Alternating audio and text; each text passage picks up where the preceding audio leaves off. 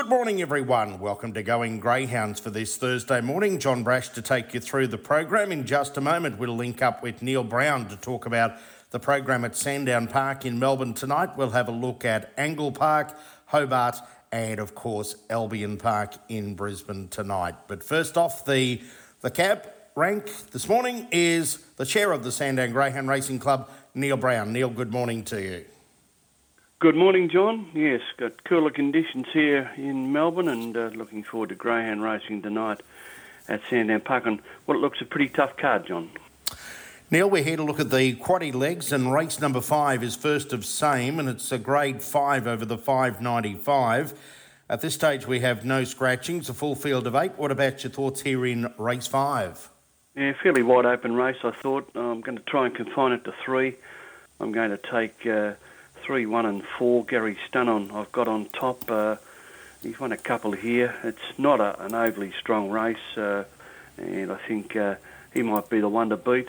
Uh, Zodiac Bale off the red box is drawn okay uh, for these races uh, over the 595. And Fab's Vegetable, he hasn't been able to uh, uh, win a race for quite some time now, but he, he is capable. He has won here in fast time, so I've thrown him in as well. 3, 1, and 4, John, and a pretty tough opening leg of the quaddy. Race number six, first to the double, first to the treble, second to the quaddy is a mixed grades four and five, and this one over the 515.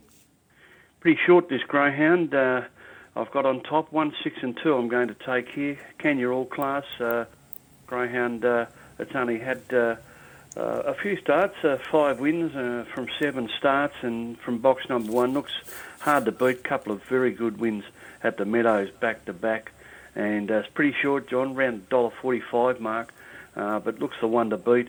Uh, the other chances, I think, uh, uh, Exile Bale, uh, uh, is it Exley Bale, um, number six, I think it's got some sort of chance in the race. If it has a bit of luck in running from drawn out there, its form's okay with wins at the Meadows and Sale. Uh, and uh, number two, Motion Sensor. Leave the race callers uh, there to uh, uh, give me the name of uh, number six, John, but one, six, and two for us.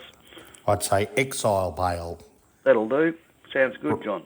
Race number seven is a grade five over the 595. All right, over 595 here again. Pretty average race. Uh, I think there's a number of chances. I think any of them could win this. Seven, six, one, and two. I'm going to take. Decided on uh, Ashton, Michigan, uh, on top as the greyhound to beat. Uh, got to come off the uh, outside draws, which is not easy at Sandown Park. His form uh, is okay here. He's won two and uh, been placed on four occasions over this distance. Uh, it is an open race. Certainly chances to Big Yeti, um, who we haven't uh, haven't seen over the 595, but looks like uh, it might be able to run on. And the two drawn on the inside have always got chances over the over this distance. Uh, Riptide Rustley and uh, Spirit World. Uh, I'm going to include in the quaddy, but really tough leg uh, indeed. Seven, six, one, and two for us. On to race eight, final leg of the quadruple, double, and treble. It's a free for all over the 515 metres. Yeah, good race, John. Um, I think there's plenty of chances. Three, two, five, and eight for me. Very consistent greyhound to lead Alex uh, at this level. Um, I thought his win was uh, really solid again when he bounced back with a with a nice performance last week here at Sandown. But uh, a good race. Uh, Isles Entity's got uh, plenty of ability, and uh, from that nice draw drawing two's definitely a chance. And the greyhounds uh, drawing around the middle of the track. Here comes Millie. She races well here at Sandown. She's got five wins on the track. Got some early speed.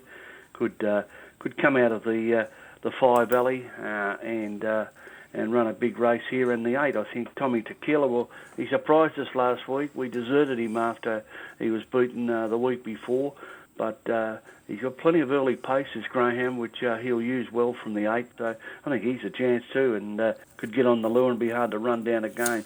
So good race, three, two, five, and eight, pretty open in the last leg of quaddy. So pretty tough quaddy uh, tonight, uh, John, and we've taken a few chances in those second two legs, seven All eight. right, so we play wide late. In race five, it's three, one, four. race six, 1 6 2, race seven, 7 6 1 2, race eight, 3 2 5 and 8.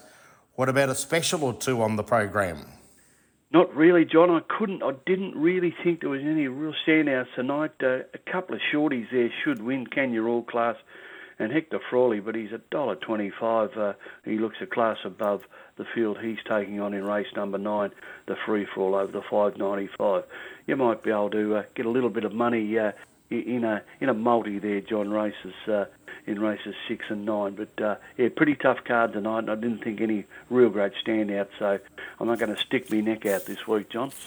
All right, sit on the fence as far as specials are concerned. Speaking of good things, you made a good thing of Tim Zoo to win the Australian Cup, and Jason Thompson took out his first Australian Cup last Saturday night, and of course. Tim Zoo backs up to run in the heat of the Horsham Cup tomorrow night. It looks as though Mr. Thompson is going to play a very big part in the Horsham Cup series. He's got a number of runners, and uh, they all look very hard to beat.